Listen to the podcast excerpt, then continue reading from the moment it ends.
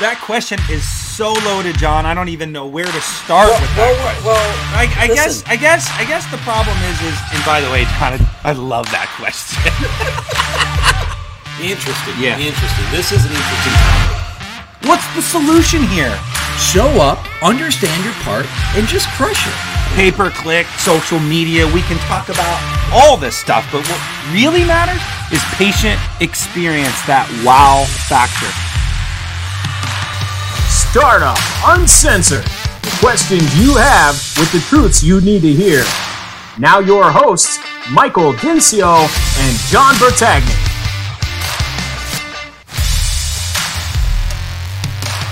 What is going on, you guys? Episode six. This is Startup Unscripted. Super excited about today. Today is uh, construction day, I suppose. We are we are interviewing one of the best in the industry, and um, we're going to really break this down, John. And and thanks for being, a, as always, my friend, partner in crime, John Bertagni. Thanks for being here today, buddy. Thanks, man. This is uh, this is actually when things get a little bit more tangible for for folks. I mean, you know, hammers.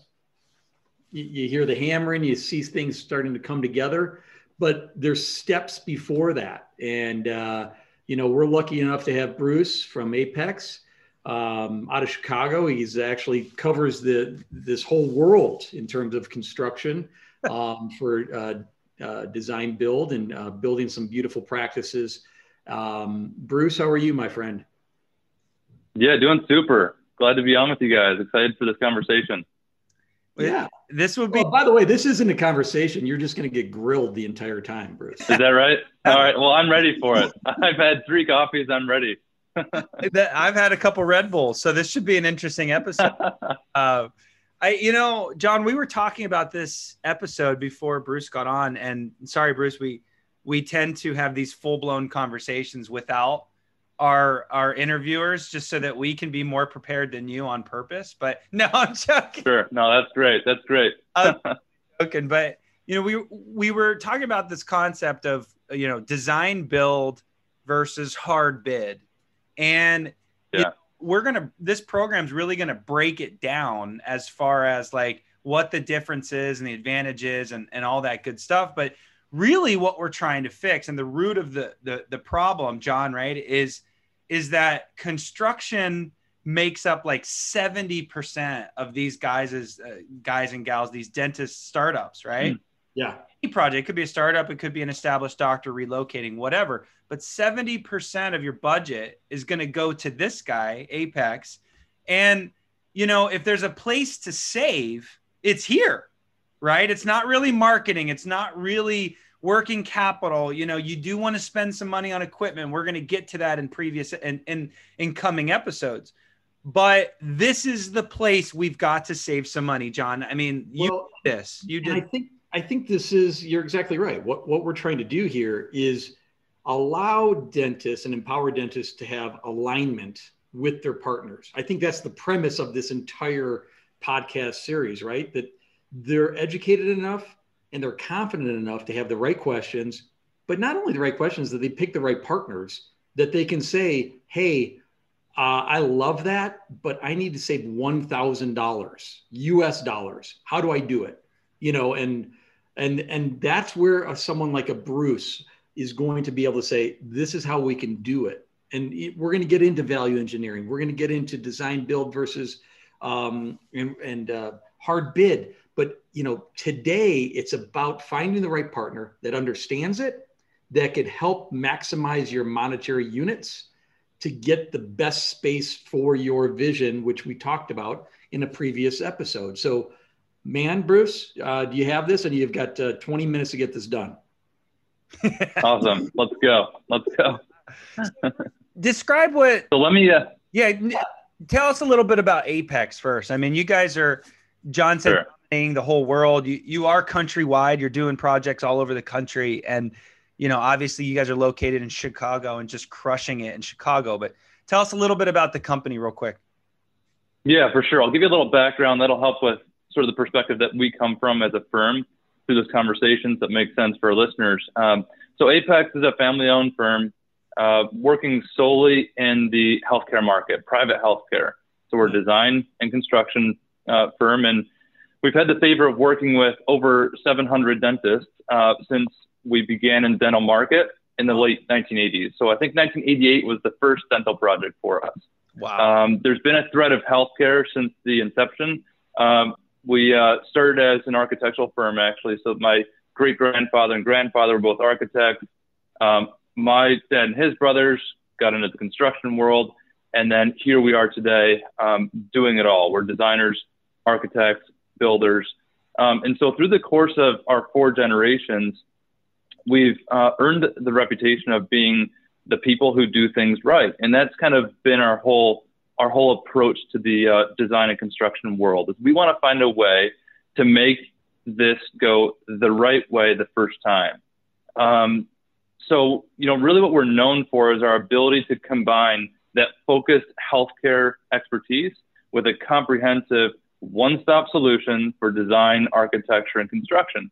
Huh. And the purpose of all that is to bring peace of mind to doctors so they can concentrate on treating patients while we look after the project. That's really our whole aim.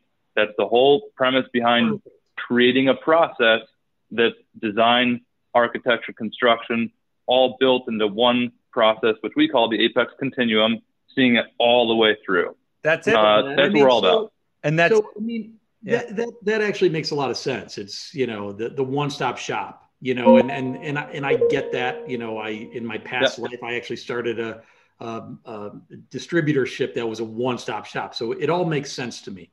Here, here's my next question. So why would someone want to relinquish all their control, right? Everything without a check and balance to a design build company, right? I'm, I'm just saying. Great question.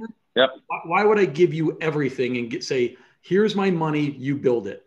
without a check and balance. Well, let's let's define it real quick though, guys. Like hard bid is hiring an architect, right? Hiring an architect and going to three, four, five contractors. I've seen it all, and saying, "Here's the set of plans, Mister Contractor. Bid this and be the lowest, and you win." That's a hard bid, right? This is a different. We like to refer that, to that as being the traditional model because what you're doing is you're fo- following a process where in the in the doctor's mind, what they're doing is retaining an architect and creating a set of drawings that, in theory, is going to be an equal playing field for all contractors, all general contractors to bid on, and may the best, best man win. Right? That's that's the theory. That's the concept. Um, and what I'd love to get into is why that's not the case because we've been there, right? We've been the architect, we've been the contractor, and it doesn't work that well, way. There, there's not that hang on a second. Let, let me stop that. I want you to continue this. Essentially, what this is is a treatment plan. Let's put it in the dentist world, mm-hmm. right? Someone's provided a treatment plan, right, which is the mm-hmm. architectural mm-hmm. drawings, Perfect. and then they yeah. put that treatment plan to five different dentists, and then whoever's the cheapest, right, because it's typically yeah. the cheapest, is going to win that full mouth reconstruction, right? versus your situation is this person, this dentist, or I mean, this consumer goes to the dentist and says that they want, and they provide the treatment plan and they provide the construction or the actual services rendered on the full mouth mm-hmm. reconstruction. Correct? Precisely. Exactly right. Now, th- let, us now give you a scenario. you should. You should, because I, I might borrow it. I'll have to pay you. Uh, I'll have to pay you for it though.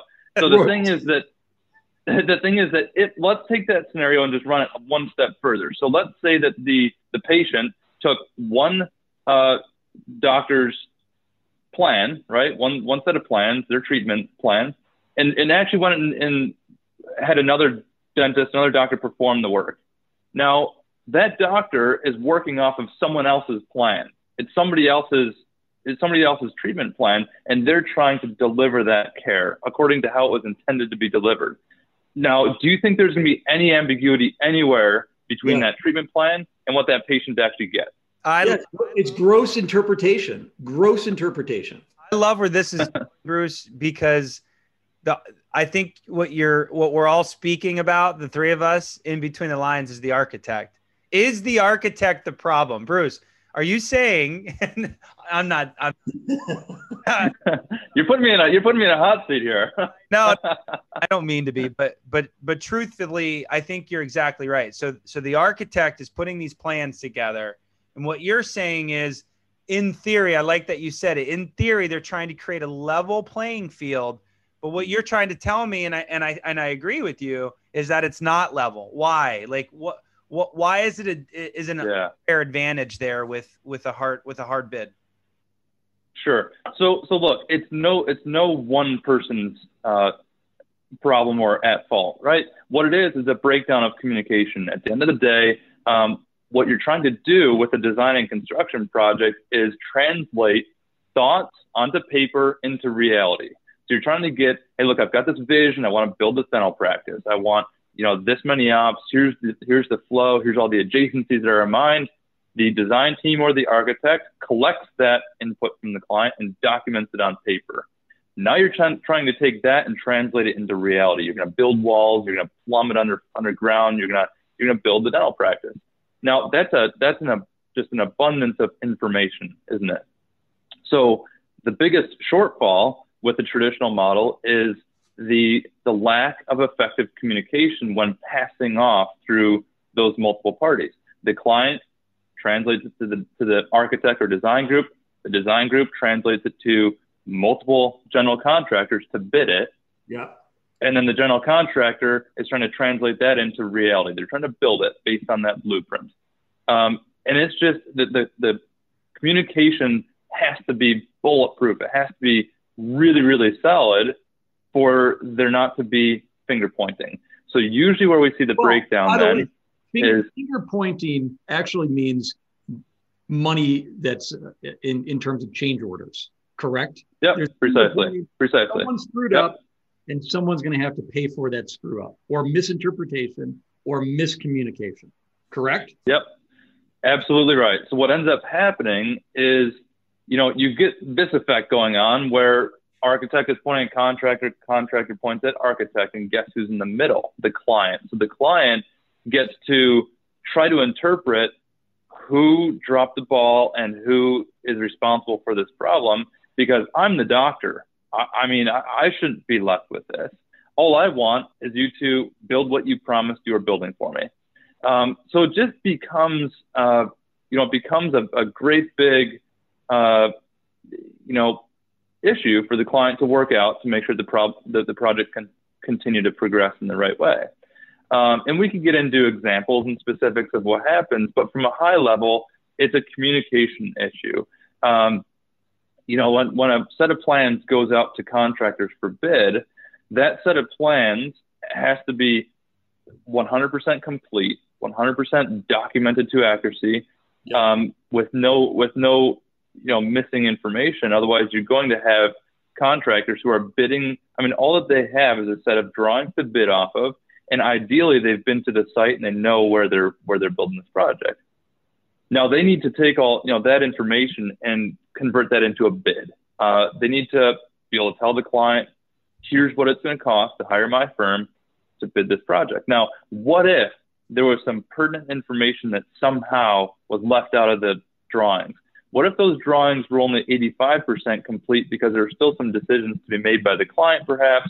There were some things to be left to you know, once project is underway, we'll figure that out in the field. Yeah. That's not going to be reflected in that contractor's bid, generally speaking. In the main, that's the case. Um, now, there's exceptions to every rule, but what I'm trying to point out here is the is the normal, uh, you know, the normal impact of the traditional model. And again, we were there uh, in that in that role on both ends of that side, you know, both sides of that table, the architect and then the contractor. So we saw it firsthand. Um, and to us, we said, this is a problem. This is a broken system. Let's let's fix it. Okay, so well, being said, then we're, we're getting into that in, in the next episodes to come. We are gonna we are gonna interview an architect, a very good one, Dr. Michael Unthank, just a beast in the in the industry and has a, a legendary uh, resume. Um, he's gonna break down hard bid. So let's move now. Let's so, so now that we've kind of discovered some challenges with the hard bid and poke some holes in it, let's now move to okay, so some flaws with the hard bid. Maybe the best man didn't win. I could see some change orders with that problem. And I see it every single day with my clients. And John, I guarantee you, you did too, buddy, when you Yeah. you built your offices. So the question is, is why design build? And I think John and I had a great conversation here. You said you would do design build. Didn't you say that, John? Well, I would with the right firm, right? I wouldn't do it with a uh, design build that does, you know, residential real estate and construction. You know, the reality is you need someone that has expertise in the architectural standpoint. You know, it's one reason why we have Mike coming on the subsequent um, call because he is the expert in the field of architecture, right? He's a dentist, he's a great space manager. So it's not a matter of only talking about the architecture and the construction piece.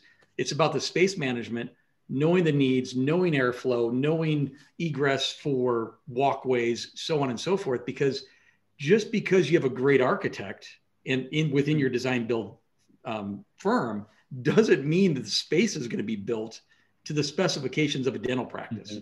Mhm. So I, I, I put a disclaimer on that. I would want to make sure that I have the baddest of badass architect and the baddest of badass contractor building my practice. That's how I, you know, and, and from a design build standpoint, it allows you to have great alignment and great vision for how much I want to spend. And you, you're not actually in a fight. yeah. But if, and and here's the other piece.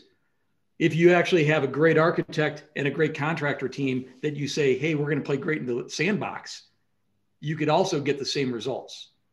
But it's it's about having a shitty architect that does not put everything on there. And then there's RFIs, requests for informations, like crazy with the bid process that makes Bruce say, I'm no longer going to do this. I'm only going to do design build from now on. I want to control the whole process and make the project right. So that's where my mind goes. I, I went all over the place, but I think everyone needs to understand how many pieces of this uh, there are. It's it's complicated. Well, Bruce, I, I, that, that's probably why you went to design build. So you went to design build. You, you already gave the history of you were architects, you builders. You've gone through the progression. So to John's point, by be having a great architect and an understanding of dental, that makes you guys a, a great fit. So why de- Mhm. why design build? I mean, big picture, Sure. quickly, like why design build then? You know, why does it make sense? Sure.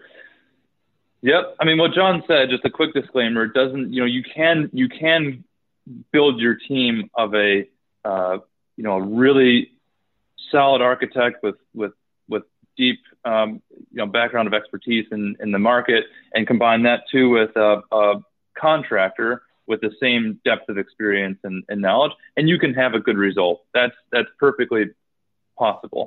The, the, the issue is not being able to repeat that, um, in a in a more broad uh, means. You can't you can't expect that every doctor is going to be able to land on that combination, and that's what led us to this to this process because we found ourselves in that situation. We had some projects that went flawlessly. We had a really good architect partner. We were the contractor. It went well.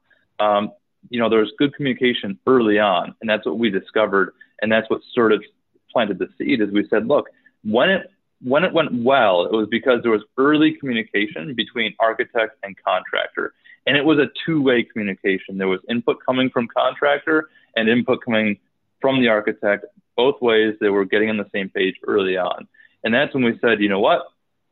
Let's let's talk about putting this all together ourselves. So now to to get to Mike's question here, why design build? Um, for us, the magic is that focused healthcare expertise and being able to combine that focused healthcare expertise with the leveraging the one-stop shop. We have the ability to, to walk from the designer's desk to the architect's desk to the project manager's desk, all within the same office.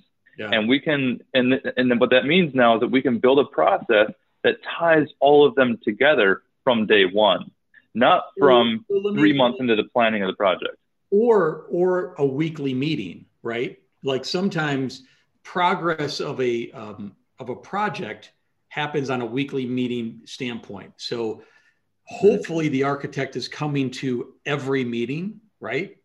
Um, mm-hmm. With the project manager and the dentist and the equipment specialist to walk through that space. You know, that's mm-hmm. that's the optimum. That's where we can hopefully reverse some issues.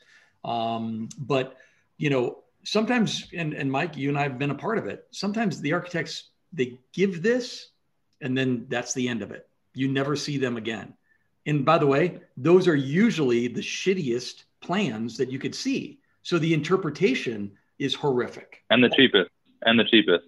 And Correct. the cheapest. Correct. Yeah. So in the end, you're going to pay, you know, exponentially more in change orders mm-hmm. based upon this. Mm-hmm. So when I look at when I look at the process, and I and I totally I love the design build process because you're exactly right.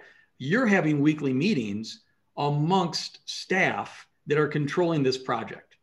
Mm-hmm. mm-hmm. Outside of just the weekly meetings, or it, it, might even be daily meetings. Hey, I'm having an issue here. This outlet's, you know, too close to this. What what do we do? There, that, that can change things in terms of communication. Isn't there two things about this though, Bruce? To, to me, there's two things. The first thing is the fact that there's total collaboration and there's going to be a lack of change orders in the end because of that total collaboration. So that's obviously a huge plus. What, but to me, what that really means um, is that you guys can control the budget from start to finish in a way that, in my opinion, you got an architect third party and a contractor third party, and they're clashing a little bit. Mm-hmm. And mm-hmm. and to me, that's how you get change orders and that's how you get budget issues you know we we, we laugh if i put my banker hat on right so i'm worried about the budget and and the the doctor's budget and the doctor's worried about the budget and you're right you got the pointing and the fingers in both directions for those of you watching on youtube we're we're sitting here blaming each other instead of us but yeah you, you get very little change orders and a design builder you can give them a budget and they're going to nail it because you you get the synergies of value engineering and that's something i want you to talk about is the value yeah. engineering process with a design build firm is really what you get the maximum the maximum well, but, yeah. but, but hang on a second I, i'm gonna i'm gonna i'm not gonna let it be that easy because do you actually get the maximum of value engineering if someone meaning the owner of the design build firm bruce controls all the pieces on the you know all the pawns on the board? Like how how do yeah. you play that advocate? You know we, we call it the fox in the hen house right? Like yeah. running that's wild. the biggest fear of yeah yeah that is the biggest concern of, of consumers. remove yourself from that? How do you remove yourself yeah. By getting the project right Yep, let's talk about it. So, so first, I want to say um, what we're aiming for here is accountability, right? Um, both of you have talked about um, you know, money, blowouts with change orders, and time. Time and money are the two things kind of that, that are going to be the um, the same thing. The loss. they, they're they're very very closely related. Yes. So so let's talk about how we create accountability though, both for Apex as being a design builder, but then the client, you know, and the in the the assurance that they can have that the design builder is acting in their best interest. Um, bearing in mind, not all design builders are made equal. Uh, so for us, it's all about process. Um, to, to, create accountability and, and, ensure that we're not finger pointing, creating issues for the client, time delays, uh, money overruns, all those things. It starts from the process on day one. How do we set the project up? What's the foundation we build off of? So for us, the process that we've built is it starts with a very detailed uh, assessment of the client's needs. Now, here's the here's the critical part of all that. It's not just an architect uh, going through those discussions with the client about what their needs are. It's our design team and our pre-construction team. Mm-hmm. Now, let me help you understand why that's super super important. So, director of design and director of pre-construction sit down with the client and they spend let's just say two and a half hours going through the front of the practice to the back, getting all the input from the client of what's their vision, what are all their needs from the the you know front door to the back door. Now, for us, that is that is the foundation that we build off of. We've just got the blueprint verbally shared with us from the client. Now it's our job to decipher that, distill it down into not only a functional plan that works, but also an environment, aka the finishes the aesthetics that matches their vision, and also the budget. Because we talk about budget from day one. We don't go designing without, you know, knowing what the budget is. We can design till, you know, we can design to the to you know to the limits. But the thing is, is that we have to set the budget uh, up front on the project. Now that allows our design team and our pre-construction team to work in tandem. And and and let's just touch on that for a minute because that's that's one of the most magical you know pieces of the design build process is that um, our pre-construction team is bringing the construction expertise into the design process. Okay. Rather than designers bringing a plan and expecting the construction experts to make it happen on budget, on time, magically. So there's a push and pull relationship internally between pre-construction and design. In in, um, in house. In house. In house. That's right. And and and what's under, what's entertaining for our clients is that they get to see this, right? Because we go through uh, the fun of it is oftentimes the design. Look, we're making a plan, this 2,800 square foot space, this 8,000 square foot space, whatever it is. We're, we're, we're putting a puzzle together that the client's getting super excited. They've got their production space they want, their support space. Not only all that, it looks beautiful. This is this is amazing. Now, before we let that get away uh, from us, we're going to have that checks and balances of let's talk budget, let's talk timing, Let's talk existing conditions of the space. Are there any columns planted right in the middle where you, you know, expected the reception desk to go? Are the mechanical system going to support all the all the construction related hiccups that typically come up later in the process? We're going to discover them up front. And we're going to make sure the design is buildable and buildable on budget. Now, that's just a sneak peek into the process and how we combine construction and design early on. But I want to touch on how is the client not getting taken advantage of? Because I, I wanted you to go back to the risks. I let's touch on value engineering next because you were getting into yeah. that, because that really is the magic. But to back to John's point, we're not going to let you get off the seat there. How, do you create? How do you not substitute hollow doors when the plans yeah. solid doors? And that's what the architects yeah. always say is my plan said that the the carpet level or the the carpet grade was here and they substituted here yeah. and that's my value as the architect or or yeah. another one which i've seen soundproofing the mechanical room and they actually just put regular drywall and then suddenly mm-hmm. things that people can't see or feel to the general population so yeah.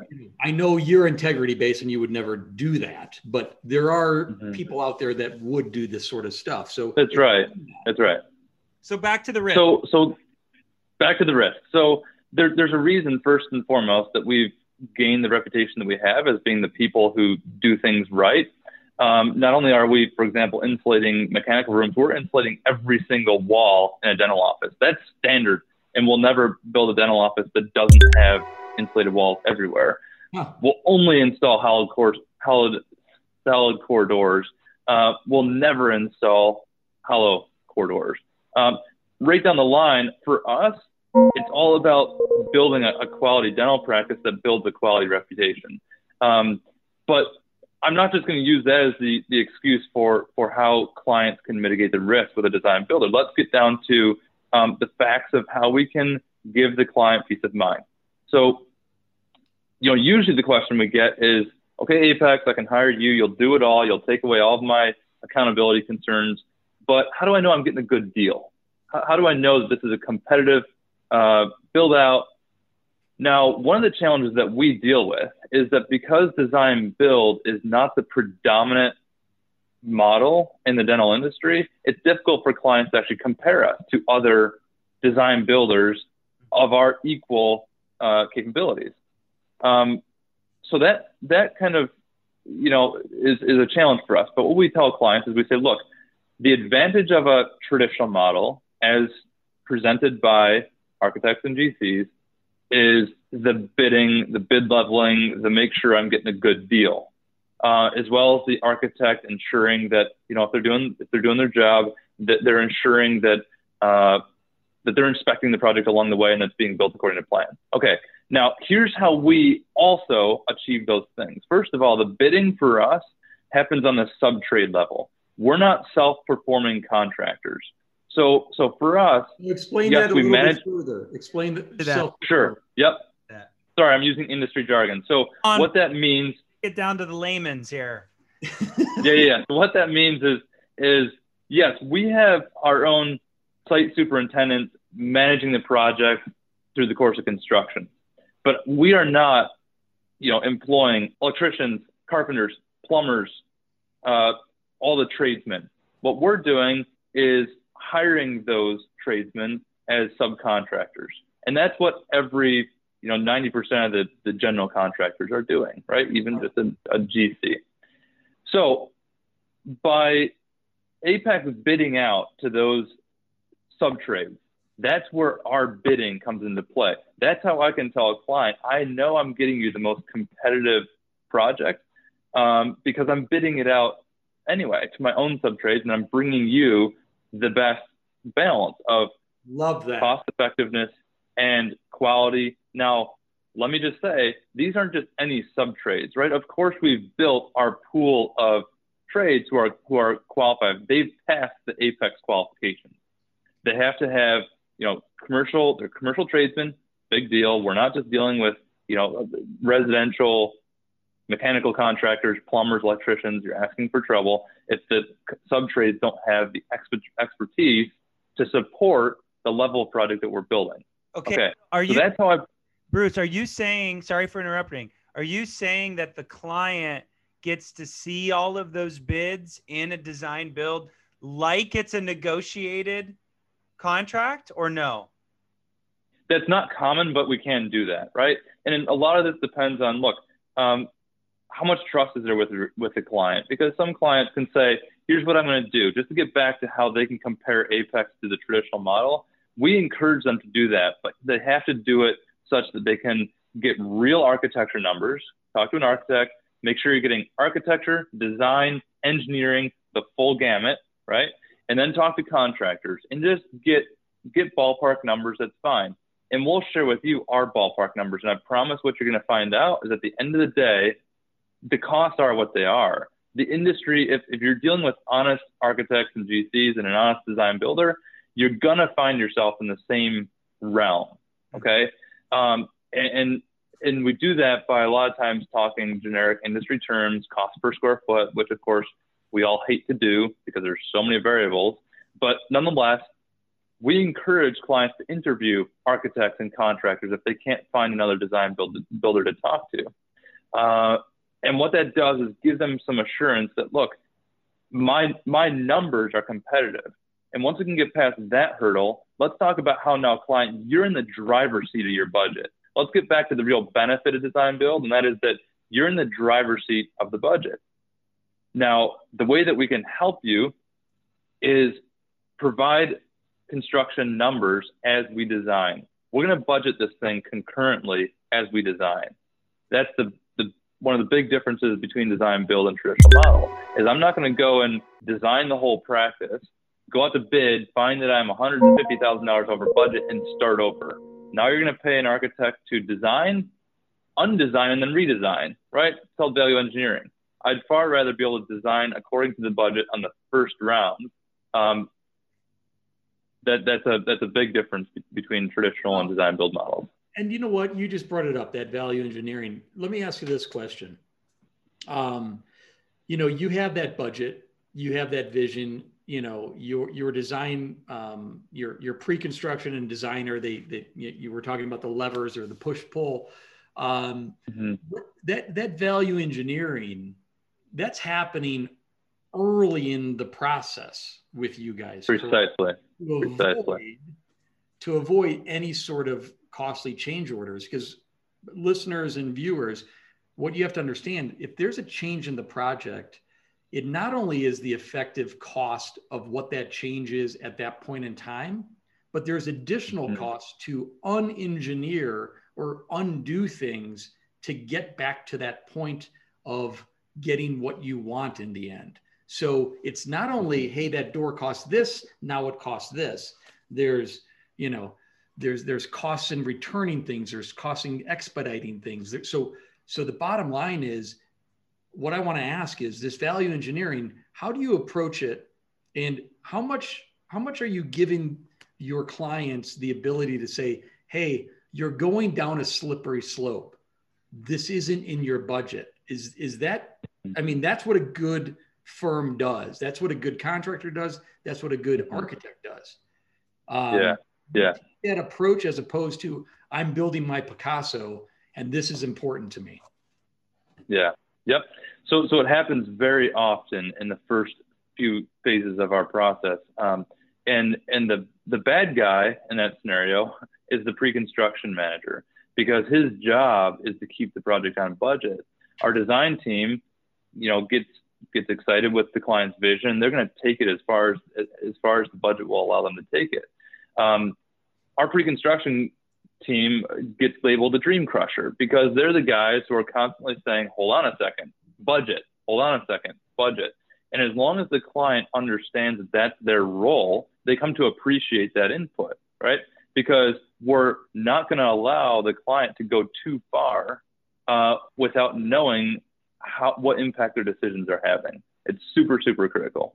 I want to link that, Bruce, because I think that's the meat and potatoes this is, of this entire episode. Because if you go do, go down the hard bid path, and I've gone down mm-hmm. it probably, well, for sure, many more times than I have design build. If you go mm-hmm. down hard bid path, I've had contractors pause, stop getting creative, stop thinking about creative ways to cut costs and all they do is they bid what the architect is saying and you lose the creativity you lose the co- the value engineering you lose that mm-hmm. budget control in my opinion and that's that's to me that's the worst part of it and you mm-hmm. and the reason the contractors i'll defend you guys is because you don't know if you're going to win this project. So you could hundreds of hours into a plan and then ultimately not get picked. That would suck. Design build is like to me like the best of both worlds but it is a little the fox and the hen and so there's got to be some trust there. But there has to be. So yeah. i mean does that talk a little bit real quick finishing this up how you know a little bit more on that that push and pull like what are some pearls what are some things that these guys can do to keep their prices down that you see architects doing in in your opinion kind of a little aggressively. Maybe it's lighting, maybe it's curved walls, whatever. We talk about all yeah, these. That's that's a great point. That, that's something for the listeners, just things to look at, whether they're going with the design build or they're going with hard bid. What are some things for people to look at in terms of their packages that they should scrutinize where there are some some fluff where they they should you know there's some potential opportunities to save some cash? Sure absolutely.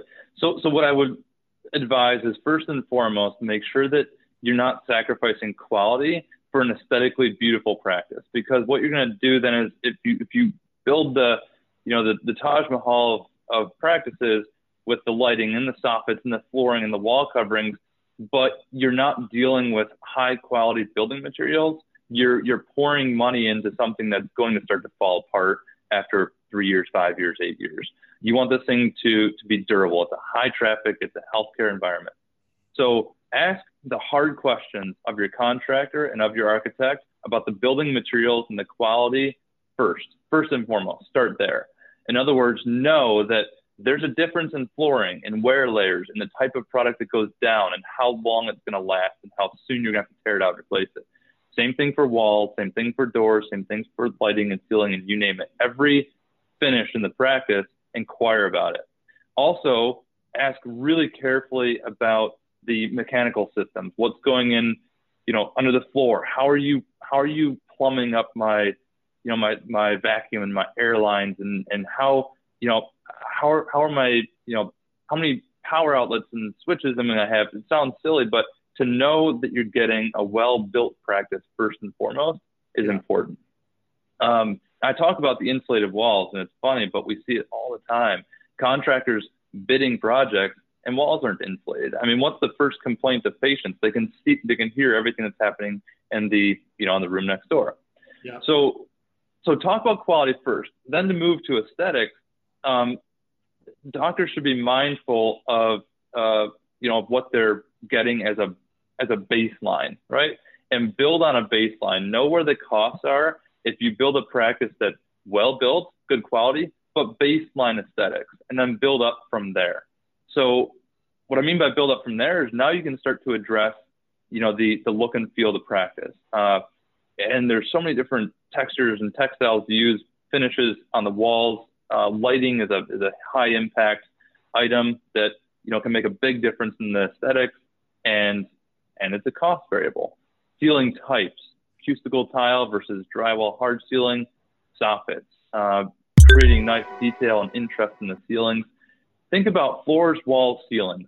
And in all those three areas, what, what are you applying to the floors, the walls, the ceiling? Um, and there's, and there's so many super creative, super fun options. And that's where you can start to dress up the space. And that's also where the money comes into play. Um, again, start with a quality baseline and build on top of that. Love it. I mean, to me, Bruce, we actually gave, uh, of all the interviews thus far, we actually probably gave you the most time to speak about things, but I think it was very, very important um, because, you know, Mike and I think we're the smartest people in the rooms. In this episode, you were definitely the smartest person in the room. Um, and, and we needed to give you that platform to be able to speak to it because it's very, very important. And as Mike said, 70% of these people's budgets is going to construction. So, um, or the construction process. It's not only construction. So, you know, in my mind, this was um, very warranted time for our listeners. It was great for me. It's always good to see you. And, uh, you know, I just want you to keep on doing what you've been doing for the industry as a whole. Um, I think you've given our listeners and viewership an amazing amount of information that they're going to be able to take to their project or utilize you wherever they are in this beautiful country of ours. So, um, from my awesome. side, Bruce, it was a, a, great interview. Yeah, thanks. Really good. Yeah, being a part of Bud, I I appreciate it. I I know how difficult it is to go against the grain, and in a lot of ways, you are because everybody is so trained hard bid. I think we gave you a great voice today to talk about design build and those options. And I think that I think the industry needs more conversations like this for sure. Thanks, guys. No, I really enjoyed the conversation, and hopefully it wasn't uh, too condescending. But but we're pretty passionate about design build. By the way, that's what this is about. Yeah. all right, listen, viewers, listeners, we're on we're on all the channels. Uh, go to the description below. Get a hold of Bruce. He you have full access to this dude. He's been architect, builder, hard hard built uh, bidder, and now design uh, builder. Gosh, that was a tongue twister. He's got all experience. Go to him directly. Ask him these questions. He's nationwide. We're covering the entire country with our partners in this program.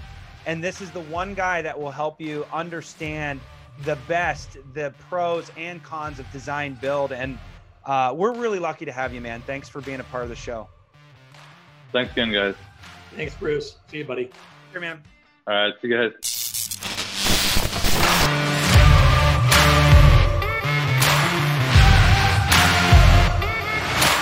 Thanks for listening. Tune in next week for another truth filled episode of Startup Unscripted. Check out Startup Unscripted on Facebook and YouTube. Click like, subscribe, and interact with Michael and John.